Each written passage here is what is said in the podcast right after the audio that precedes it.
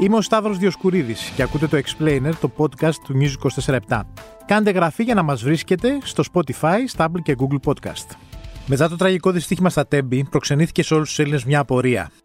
Πώς είναι δυνατόν να έχουμε 2023 και να βρίσκεται σε τέτοια κατάσταση η μοναδική μεγάλη γραμμή του σιδηροδρομικού μας δικτύου; Μαζί μας σήμερα είναι ο Αχηλέα Χεκίμογλου, ερευνητής, συγγραφέας του βιβλίου Ο Νάσης και ο Σμιναγός Χ, ετοιμάζει τώρα το νέο του βιβλίο με τίτλο Ατομική Εποχή και ήταν πρώην συντάκτης μεταφορών, υποδομών και δικτύων στο βήμα.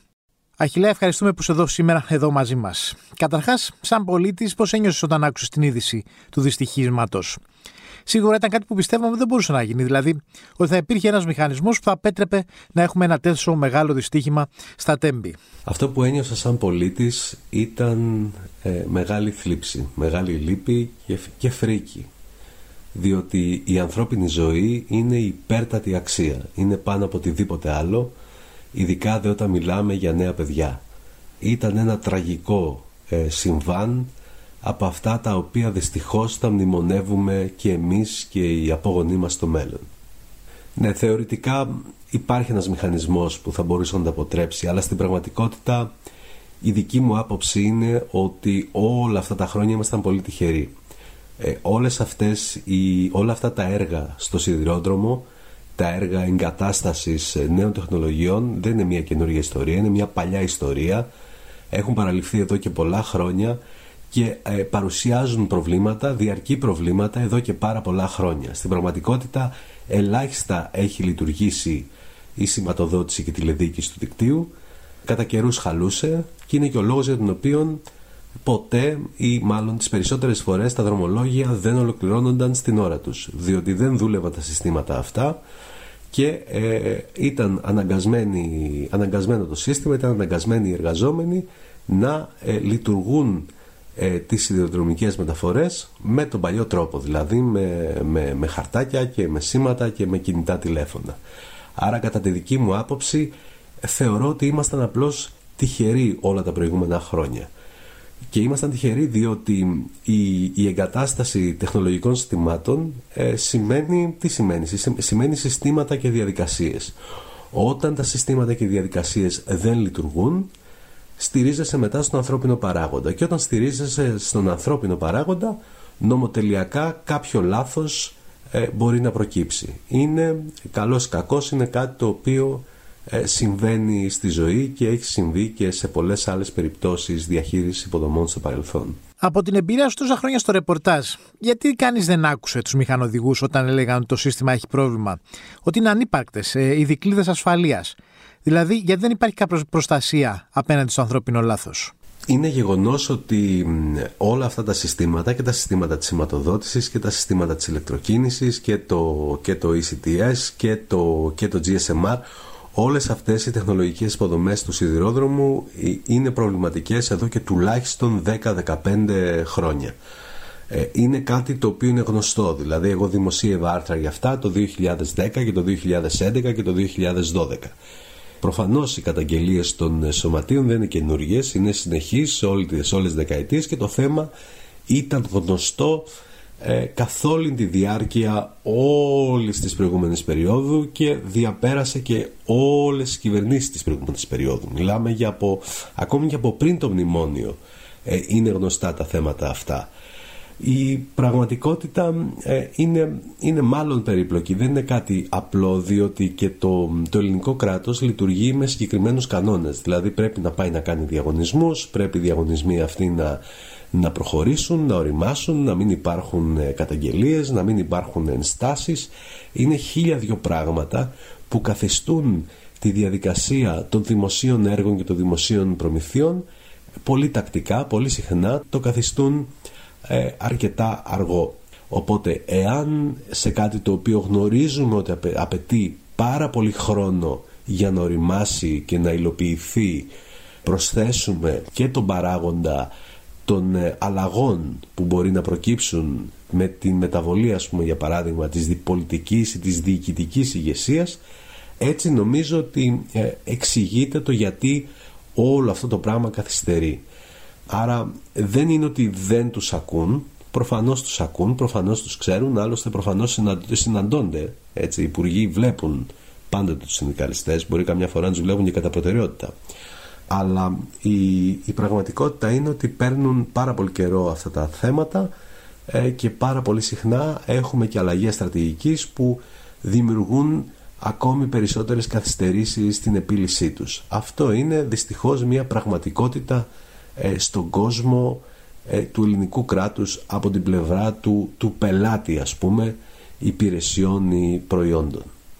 Ένα άλλο ε, θέμα το οποίο συχνά μπορεί να, να είναι κάτω από το ραντάρ συζήτηση αυτή είναι ότι καλός κακός ε, με, την, ε, με τη δημοσιονομική, δημοσιονομική προσαρμογή ε, και του πρώτου και του δεύτερου μνημονίου έφυγε πολλοί κόσμος από τον ΟΣΕ. Και επίσης συνταξιδοτήθηκε και πάρα πολλοί κόσμος γιατί η πραγματικότητα είναι ότι έχει να μπει κόσμος στον ΟΣΕ πολλά χρόνια. Είχε να μπει μάλλον πολλά χρόνια. Οπότε όταν τα τεχνολογικά συστήματα δεν δουλεύουν αναλαμβάνουν το έργο οι άνθρωποι. Οπότε όταν τα χέρια δεν επαρκούν για χύψη λόγους, έτσι, δεν είναι δεν και καλά ο κανόνας αυτός, αλλά μπορεί πράγματι να υπάρχει ας πούμε κακή κατανομή προσωπικού, λέω για παράδειγμα. Ε, όταν μετά επαφίεσαι στον, στηρίζεσαι στον ανθρώπινο παράγοντα, ε, μπορεί, ε, μπορεί να συμβεί και, και κάποιο λάθος. Από εκεί και πέρα έχει να κάνει και με το πώς είναι στημένη μια επιχείρηση. Δηλαδή στα παλιά ας πούμε, στη δεκαετία του 50 και του 60 η ΔΕΗ, λέω ένα παράδειγμα, θεωρεί το ε, πρότυπο επιχείρησης όχι μόνο για το δημόσιο και για τον ιδιωτικό τομέα.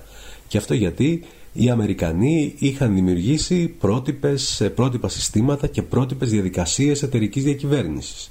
Και το ίδιο για παράδειγμα έγινε αρκετές δεκαετίες αργότερα όταν δημιουργήθηκε η Αττικό Μετρό, η οποία ανέλαβε την κατασκευή και τη λειτουργία του Μετρό της Αθήνας. Και αυτή δημιουργήθηκε με την υποστήριξη της Αμερικανικής Μπέχτελ και ήταν και μια εταιρεία πρότυπο τουλάχιστον για τα πρώτα της 10-15 χρόνια. Ε, άρα ε, δεν είναι μόνο η χρήση των τεχνολογιών, είναι και ο τρόπος που μια επιχείρηση έχει δομηθεί και είναι και ο τρόπος και μια επιχείρηση που έχει μάθει να λειτουργεί. Έτσι, όσε δεν νομίζω ότι τουλάχιστον τις τελευταίες τουλάχιστον δύο δεκαετίες ανήκει στην ε, κατηγορία αυτή των επιχειρήσεων που λειτουργούν ε, με έναν τρόπο που είναι αντίστοιχος ας πούμε των μεγάλων εταιριών του ιδιωτικού τομέα. Είναι δυνατόν η ομαλή κίνηση της μεγαλύτερης σιδηροδρομικής γραμμής της χώρας να εξαρτάται από γόκι τόκι και έναν άνθρωπο; Ναι, είναι δυστυχώς αυτό που έλεγα πριν. Όταν δεν δουλεύει η τεχνολογία και όταν δεν δουλεύουν ε, πρότυπα συστήματα, στηρίζεσαι μετά στον ανθρώπινο παράγοντα για να γίνει δουλειά. Η πραγματικότητα είναι ότι εντάξει, δεν είναι και η πιο εύκολη δουλειά του κόσμου, δεν είναι όμως και πυρηνική επιστήμη. Δηλαδή για δεκαετίες, τουλάχιστον τις πρώτες 5, 6, 7 δεκαετίες του ελληνικού σιδηρόδρομου, έτσι δούλευε το σύστημα. Δούλευε με χαρτάκια και με ασύρματους. Ε, αλλά δούλευε. Βέβαια είχε πολύ περισσότερο κόσμο. Ε, αυτή είναι μία πραγματικότητα. Βέβαια από την άλλη εγκαθιστά τεχνολογίες για να απλοποιήσεις τα πράγματα και να μην χρειάζεσαι τόσο πολύ κόσμο. Ε, εμείς καταφέραμε στην Ελλάδα να έχουμε ένα σύστημα υβριδικό όπου δαπανίσαμε εκατοντάδες εκατομμύρια για να εγκατασταθούν σύγχρονες τεχνολογίες κυκλοφορίας οι οποίες όμως ε, δεν δούλεψαν ή δούλεψαν λίγο ή δουλεύουν λίγο ε, και από την άλλη ε, πρέπει να έχουμε stand-by και ένα σωρό κόσμο γιατί οι τεχνολογίες αυτές δεν δουλεύουν και παράλληλα δεν υπάρχουν και τα χρήματα και οι πόροι που μπορεί να υπήρχαν στο παρελθόν για να ε, μισθοδοτείται όλος αυτός εδώ ο κόσμος. Οπότε έχουμε καταφέρει κάτι το οποίο ε, και το βάζω εντός εισαγωγικών το καταφέρει κάτι το οποίο ε, στην πραγματικότητα λίγες χώρες ή, ή μάλλον καμία χώρα στην ε, παλιά Δυτική Ευρώπη δεν, δεν έχει. Ε, όλες οι υπόλοιπες λειτουργούν με σύγχρονα συστήματα και σύγχρονες εταιρικές διαδικασίες και αυτό είναι κάτι το οποίο φαίνεται και στην ε, και στην οικονομική τους πορεία και στην προτίμηση του κοινού ε, έναντι των άλλων μέσων. Η Ελλάδα για τους δικούς της λόγους έχει δείξει μία καθυστέρηση σε όλο αυτό το κομμάτι το οποίο ε, δυστυχώς μπορεί να έχει και ε, μπορεί να έχει και επακόλουθα και συνέπειες σαν αυτό το τραγικό συμβάν. Σιδηρόδρομο στην Ελλάδα. μπορεί να πει κανείς ότι η κίνηση του σιδηροδρόμου σήμανε και την αρχή του εξυγχρονισμού της χώρας και τώρα μπορεί να πει κανείς ότι είναι συνώνυμο μιας παρακμής. Πόσο μάλλον μετά τα τραγικά γεγονότα των τεμπών. Γιατί άραγε εγκαταλείφθηκε αυτό το τρένο, Πράγματι, ο σιδηρόδρομος ήταν η εκκίνηση του εξυγχρονισμού της Ελλάδας στο 19ο αιώνα. Ε, οι σιδηροδρομικές επιδιώξεις της Ελλάδας ξεκινούν από τα πρώτα κιόλας χρόνια της ανεξαρτησίας. Ε, Δυστυχώς η Ελλάδα για αρκετές δεκαετίες στον 19ο αιώνα είναι εκτός αγορών και είναι πάρα πολύ δύσκολο για τη χώρα να προσελκύσει επενδύσεις και κεφάλαια.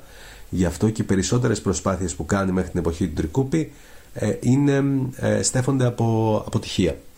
Ε, και γι' αυτό και πήρε πάρα πολλά χρόνια για να δημιουργηθεί ε, ο σημερινός ηλεκτρικός σιδηρόδρομος από την Αθήνα μέχρι τον Πειραιά που ήταν και από τους πιο παλιούς αστικούς σιδηρόδρομους στην Ευρώπη και ε, χρειάστηκε πάρα πολλά χρόνια για να αναπτυχθεί πρώτο το δίκτυο εσωτερικά και στη συνέχεια για να επεκταθεί προς βοράν και να ενωθεί με τα τότε Οθωμανικά σύνορα.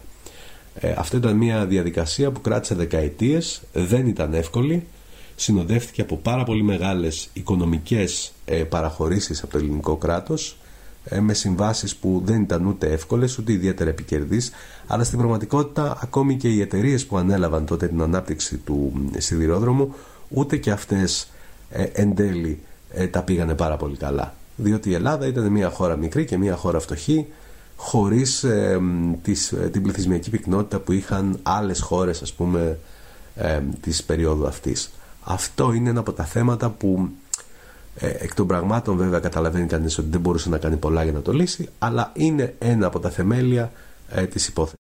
Ένα δεύτερο πρόβλημα το οποίο προέκυψε με την εσωμάτωση των νέων χωρών είναι, ήταν ότι οι Οθωμανικοί σιδηρόδρομοι που βρέθηκαν στην ελληνική επικράτεια, τη μετέπειτα ελληνική επικράτεια, ήταν στο σύνολό τους ε, ελληματικοί. Και ήταν ελληματικοί διότι από, τους, από τον σχεδιασμό τους ε, χαράχθηκαν έτσι οι πορείες ώστε να είναι μακριά από τις βολές ε, του ελληνικού ναυτικού και του βρετανικού ναυτικού. Γι' αυτό και ο παραχωρησίουχος των Οθωμανών της Οθωμανικής Αυτοκρατορίας έπαιρνε από την πρώτη μέρα επιδότηση για τη ζημιά που είχε στην ε, λειτουργία του δικτύου. Άρα μαζί με το ελληνικό δίκτυο το οποίο ούτε ήταν και μεγάλο ούτε ήταν και ομοιογενές γιατί στην Πελοπόννησο ήταν μετρική γραμμή, στη Θεσσαλία ήταν μετρική γραμμή, η κεντρική γραμμή, κυρίως γραμμή που είναι και η ίδια με σήμερα ενώ γεωγραφικά η ίδια ε, ήταν του διεθνούς εύρους ήρθε και προσ, προσθέθηκε ένα δίκτυο το οποίο ήταν και αυτό ελληματικό. Οπότε έλλειμμα συν έλλειμμα ίσον έλλειμμα. Αυτά λύθηκαν δια της κρατικοποίησης και δια της συγχώνευσης των δικτύων ε, η οποία ξεκινά σιγά σιγά στο Μεσοπόλεμο και συνεχίζεται με τα πολεμικά. Αυτό το οποίο προκάλεσε την τεράστια ζημιά και είναι κάτι το οποίο ξεχνάμε σήμερα είναι ότι κατά τη διάρκεια της, κατο, της κατοχής, της γερμανικής κατοχής και για την ακρίβεια κατά την αποχώρηση των κατακτητών από την Ελλάδα ουσιαστικά καταστράφηκε το σύνολο της ιδεοδομικής υποδομής της χώρας και καταστράφηκε και σχεδόν όλο το τροχαίο υλικό. Φεύγοντας δηλαδή τα τίναξαν όλα στον αέρα. Όταν η Ελλάδα ξανά έγινε ελεύθερη δεν είχε τρένα, δεν είχε σιδηρόδρομους, δεν είχε τίποτε. Και έπρεπε όλα αυτά να φτιαχτούν από την αρχή.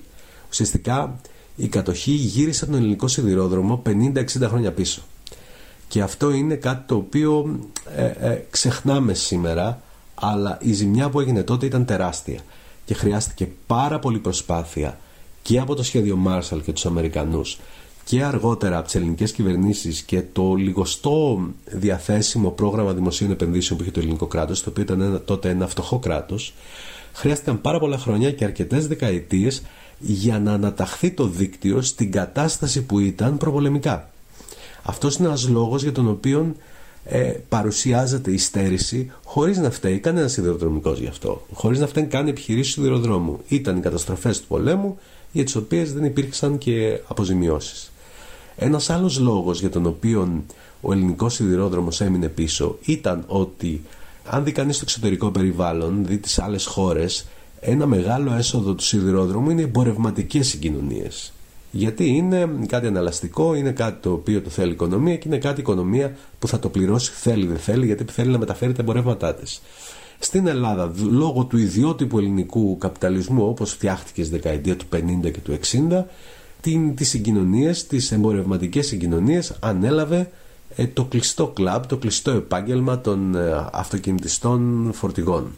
Και υπήρχε αυτό, αυτή η στρέβλωση ουσιαστικά, διότι ήταν στρέβλωση το, η κλειστή αυτή αγορά, υπήρχε για όσους το έχουν ξεχάσει έως την ε, περίοδο του, του Μνημονίου 1, το 2010 άνοιξε η αγορά των φορτηγών, η οποία παρεπιπτόντως είχε δημιουργήσει και μια δεύτερη, ε, δευτερογενή μάλλον στρέβλωση, διότι καθώς το κόμιστρο των φορτηγών καθοριζόταν με υπουργική απόφαση, όπως γίνεται σήμερα με τα ταξί ας πούμε, και δεν ήταν φθηνό καθόλου, οι ιδιωτικές επιχειρήσεις προκειμένου να μην πληρώνουν ε, να μην πληρώνουν χρήματα που δεν ήθελαν να δίνουν πήγαν και αγόρασαν μαζικά δικά τους φορτηγά ιδιωτικής χρήσης.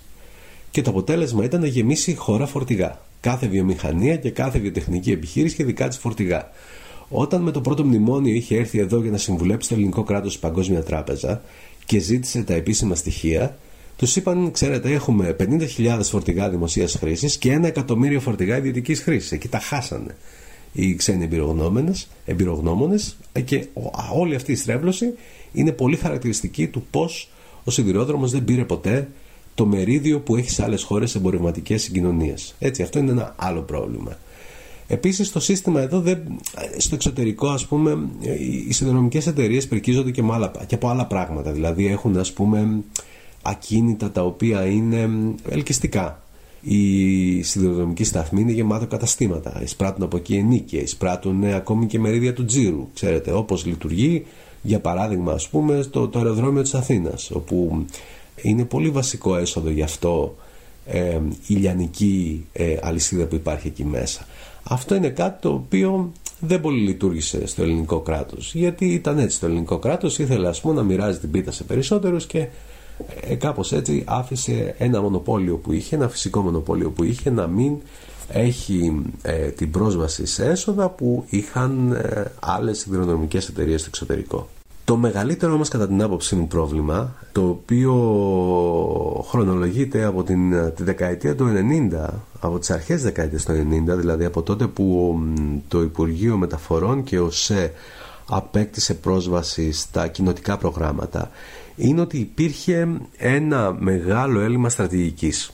Δηλαδή, ενώ ο ελληνικός σιδηρόδρομος, για τον ελληνικό σιδηρόδρομο έχουν δαπανηθεί δισεκατομμύρια ευρώ για έργα και υπηρεσίες και προμήθειες, ε, στην πραγματικότητα κάναμε μια τρύπα στο νερό. Δηλαδή με αυτά τα χρήματα θα έπρεπε το ελληνικό κράτος να έχει φτιάξει εξ αρχής νέες γραμμές πολύ υψηλών ταχυτήτων και με ολοκληρωμένες εργολαβίες, οι οποίες θα είχαν μέσα και ένα κομμάτι συντήρησης και λειτουργίας όπως γίνεται στο σύγχρονο κόσμο. Στην Ελλάδα, επειδή σκεφτόμαστε μεσοβέζικα, ελήφθη η απόφαση να εξυγχρονιστεί η παλιά υπάρχουσα γραμμή που είχε φτιαχτεί στις αρχές του 20ου αιώνα. Ε, στην αρχή να γίνει διπλή, μετά να μπει ηλεκτροκίνηση, μετά να μπει τηλεδίκηση, μετά είπαν να κρατήσουν το ορεινό κομμάτι, η μονή γραμμή του τη Θωρέα Δομοκός και παράλληλα εκεί θα φτιαχνόταν μια νέα διπλή γραμμή υψηλών ταχυτήτων. Αλλά και εκεί γίνανε μεγάλα λάθη και, στο, και γε, λάθη γεωτεχνικά, λάθη γεωλογικά, λάθη μελετητικά, λάθη σχεδιαστικά. Κηρύχθηκαν έργα χωρίς να έχουν οριστικές μελέτες, έργα με προμελέτες, έργα με γεωλογικά ε, προβλήματα. Όλο αυτό δημιούργησε ένα χάος. Και ήταν ένα χάος το οποίο το φορτώθηκαν και πολλές κυβερνήσεις μαζεμένο ε, το φορτώθηκαν και πολλές κυβερνήσεις σε περίοδο δημοσιονομικής περικοπής, που ήταν πολύ δύσκολο για το ελληνικό κράτος και να διώξει εργολάβους και να κηρύξει έργα από την αρχή και να βρει πόρους για να τα κάνει. Ε, είναι χαρακτηριστικό το τι έγινε στο, στο Καλύδρομο και το τι έγινε στο, ε, στη, στο, στο άλλο έργο στην Όθερ της Θεότητας. Ε, όλα αυτά εδώ τα πράγματα δημιούργησαν τεράστιες καθυστερήσεις και οι καθυστερήσεις στα μεγάλα έργα των υποδομών σημαίνουν πέρα από χρόνο σημαίνουν και χρήμα. Ε, οπότε τι συνέβη; Παράλληλα ε, είχαν δοθεί και αυτοκινητόδρομοι ε, σε παραχωρησίουχους με τη μέθοδο της σύμβασης παραχώρησης ε, κατασκευαστικά και τραπεζικά consortium που τα λειτουργούν σήμερα. Άρα οι αυτοκινητόδρομοι ακόμη και αν γιατί και αυτοί επηρεάστηκαν πάρα πολύ άσχημα από την κρίση και είχαν σταματήσει εργασίες για πάρα πολύ καιρό και χρειάστηκε οι συμβάσεις να ξαναγραφτούν και να ξαναγραφτούν δύο φορές Εν πάση περιπτώσει, οι αυτοκινητόδρομοι ολοκληρώθηκαν και οπότε για πρώτη φορά η χώρα έχει και κανονικούς αυτοκινητόδρομους με διόδια που εντάξει, και είναι μια άλλη συζήτηση, αλλά ε, εν πάση περιπτώσει μπορείς να ταξιδέψεις με ασφάλεια στα περισσότερα μέρη της χώρας πια. Όσο γινόντουσαν όλα αυτά τα πράγματα, ο σιδηρόδρομος έκλεινε μια τρύπα και του άνοιγαν άλλες τρεις. Και ακόμη βέβαια δεν έχει τελειώσει τα έργα, ακόμη βρίσκονται έργα σε εξέλιξη σε όλο το πέταλο αυτό, σε όλο το, το ΕΣ που δημιουργείται από την Πάτρα μέχρι τα βόρεια σύνορα της χώρας. Άρα η κακή στρατηγική, η προβληματική στρατηγική, κακές συμβάσεις σε, σε, ακόμη και σε εργοληπτικές εταιρείες που δεν ήταν ε, της προκοπής ε, αυτά είναι πράγματα τα οποία τα έχουμε πληρώσει στα δημόσια έργα πάρα πολλές φορές. Και φυσικά προέκυψε και στην, ε, στην πρώτη μνημονιακή περίοδο και ένας, ένα, ένας πολύ μεγάλος φάκελος κρατικών ενισχύσεων για το σιδηρόδρομο, πάρα πολλά δισεκατομμύρια, ο οποίος κινδύνευε να κλείσει την άλλη μέρα. Οπότε και εκεί πέρα όλο αυτό εδώ το πράγμα δυσκόλεψε την κατάσταση τρομερά. Διότι ένας οργανισμός ο οποίος σήμερα υπάρχει και αύριο δεν υπάρχει και στηρίζεται στις εγγύησεις του δημοσίου και μόνο, ο οποίος δεν έχει και έσοδα, γιατί δεν είναι ότι ο ΣΕ έχει τίποτε τρελά έσοδα, πληρώνουν τέλη χρήσης ε, για την υποδομή. Ποιοι είναι οι παίχτες που ουσιαστικά είναι η παλιά τρένοσέ. Δεν είναι ότι είναι και κανένα δύο εταιρείες πιο μικρές, αλλά εν πάση περιπτώσει είναι, είναι πολύ μικρά τα μερίδια. Ε, οπότε ε, έχεις ένα σύστημα το οποίο έχει μεγάλο κόστος ανάπτυξης και λειτουργίας και από την άλλη έχει πολύ μικρά έσοδα. Έτσι όλα αυτά ε, καθιστούν τον, τον ε, μακροπρόθεσμο σχεδιασμό πάρα μα πάρα πολύ δύσκολο. Και κάτι ακόμη που ενδεχομένω το ευρύ κοινό να αγνοεί είναι ότι ακόμη και αν αύριο το πρωί ε, ο φορέας παροχής των σιδηροδρομικών υπηρεσιών, η Hellenic Train σήμερα, η παλιά τρένοσέ, ακόμη και αν αύριο το πρωί φέρει τα πιο υπερσύγχρονα τρένα του πλανήτη, πάλι αυτά θα πρέπει να λειτουργήσουν σε ένα δίκτυο το οποίο σε σημεία επιτρέπει ταχύτητες μέχρι 100 χιλιόμετρα, αλλού επιτρέπει μέχρι 120, αλλού μέχρι 150. Δηλαδή δεν είναι ότι μπορεί στην πραγματικότητα να κάνει πολλά ε, ο πάροχος της υπηρεσίας ε, και έτσι που είναι ο ΣΕ ούτε και αυτός βέβαια μπορεί να κάνει πολλά. Ε, αυτό νομίζω ότι έχει να κάνει και με την ε, απώλεια της καθετοποίησης που είχε αυτή η εταιρεία στο παρελθόν όταν υπήρχε ο μεγάλος ενίος ΟΣΕ όπως υπήρχε παλιά και η μεγάλη ενία ΔΕΗ κτλ ε, οι, οποίοι, οι οποίοι ανήκαν και ανήκουν σε κλάδους που απελευθερώθηκαν από την Ευρωπαϊκή Ένωση. Άρα είναι ενδιαφέρον κανείς να δει κατόπιν εορτής πια και εκ του αποτελέσματος κατά πόσον οι πολιτικές ε, απορρίθμισης κλάδων της οικονομίας πέτυχαν ε, στην Ελλάδα με τον τρόπο που έγιναν. Γιατί υπήρχαν μοντέλα τα οποία σε μεγαλύτερες αγορές που υπήρχαν μεγάλοι βιομηχανικοί παίχτες και μεγάλοι εταιρικοί πελάτες πράγματι δούλεψαν και υπάρχουν αγορές πιο μικρές όπου το παλιό μονοπόλιο ενδεχομένως να ήταν και κάτω από τα όρια της βιωσιμότητας για χύψη λόγους λόγω της δομής της αγοράς και αυτό εδώ το πράγμα να μην στην πραγματικότητα να μην πέτυχε και να μην έφερε το αναμενόμενο όφελος. Αυτή είναι μια τεχνοκρατική συζήτηση στην πραγματικότητα η οποία αμφιβάλλω αν έχει γίνει στο βάθος και στο μέγεθος που απαιτείται στη χώρα μας. Από ό,τι βγαίνει μέχρι στιγμής από το ρεπορτάζ, τα έργα έπρεπε να έχουν γίνει καθώς το πρόβλημα δεν ήταν η χρηματοδότηση. Μοιάζει όμως να ζούμε σε μια χώρα που όσον αφορά τα δημόσια έργα δεν ενδιαφέρει κανέναν, αλλά και δεν έχουμε και τους κατάλληλους ελεγκτικούς μηχανισμούς ώστε να τσεκάρουν αν είναι ασφαλή ή όχι. Η χρηματοδότηση, η χρηματοδότηση εντάξει, είναι ένα ζητούμενο και είναι ένα, είναι ένα πρόβλημα και είναι και μια λύση. Για μένα, αν το δει κανένας λίγο, ε, κάνει ένα zoom out στην υπόθεση και έχω μια θεωρία γι' αυτό η Ελλάδα έχει μία παράδοση να ασχολείται μονάχα με αυτό που λέμε σε επιχειρήσεις CAPEX, δηλαδή με τις ε, κεφαλαιακές δαπάνες που απαιτούνται για την ανάπτυξη μιας υποδομής, ενός κέντρου ή ενός νοσοκομείου ή, ή ενός δρόμου ή μιας γέφυρας. Ε, είναι κάτι για το οποίο όλοι χαίρονται γιατί θα βγει το δελτίο τύπου, θα έρθουν οι δημοσιογράφοι, θα έρθουν οι κάμερες, θα γίνουν δηλώσεις. Τώρα, το κακό που έχει το ελληνικό κράτος είναι ότι συνήθως βρίσκει λεφτά για να κάνει τα έργα, αλλά σπανίως βρίσκει λεφτά για να συντηρήσει και να λειτουργήσει τα έργα. Και αυτό είναι ένα, ε, είναι ένα γενικό πρόβλημα στην Ελλάδα που δεν αφορά μόνο το σιδηρόδρομο, είναι κάτι το οποίο για κατακόρον βλέπουμε ας πούμε για παράδειγμα στην υγεία, όπου σε όλες τις πρωτεύουσες νομών υπάρχει ένα γενικό νοσοκομείο και ως διαμαγείας δεν υπάρχουν γιατροί, δεν υπάρχουν νοσηλευτές ή δεν υπάρχουν τα υλικά για να λειτουργήσει σωστά έχει δυστυχώς η Ελλάδα το ελληνικό κράτος και καμιά φορά και ο ιδιωτικός τομέας έχει μία παράδοση να σκέφτεται μόνο με όρους CAPEX και όχι με όρους OPEX, δηλαδή με όρους των εξόδων λειτουργίας τα οποία μπορεί να είναι μεγαλύτερα από τις επενδυτικές δαπάνες που χρειάζονται για την ανάπτυξη μιας υποδομής. Αυτό είναι νομίζω ένα διαρθρωτικό πρόβλημα της χώρας. Έχει να κάνει και με το μενταλιτέ ε, του Έλληνα σε κάποιο βαθμό. Σίγουρα έχει να κάνει και με το μενταλιτέ του ελληνικού, ε, των ελληνικών μέσων ενημέρωσης που πάντοτε αποθεώνουν ε, τις, ε, τις δαπάνες επενδύσεις και υποβαθμίζουν τις δαπάνες για τη λειτουργία αλλά είναι οι δαπάνες για τη λειτουργία που εν τέλει εξασφαλίζουν την ποιότητα της υπηρεσίας προς κάποιον και ε, αυτό είναι κάτι το οποίο ε, θεωρώ ότι αξίζει να το δούμε στις πραγματικές διαστάσεις και να δούμε και τις διαφορές που έχουμε και από τον ε, έξω κόσμο στον τρόπο με τον οποίο αντιλαμβανόμαστε αυτά τα πράγματα γύρω μας.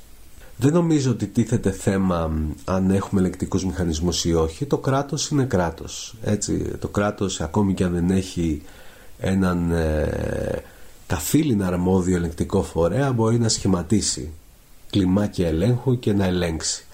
Άρα δεν νομίζω ότι είναι θέμα αν γίνονται έλεγχοι δεν γίνονται. Υπάρχουν υποτίθεται και ελεγκτικοί μηχανισμοί και ανεξάρτητες αρχές και χίλιοι δυο άνθρωποι που τα βλέπουν και τα κοιτάνε.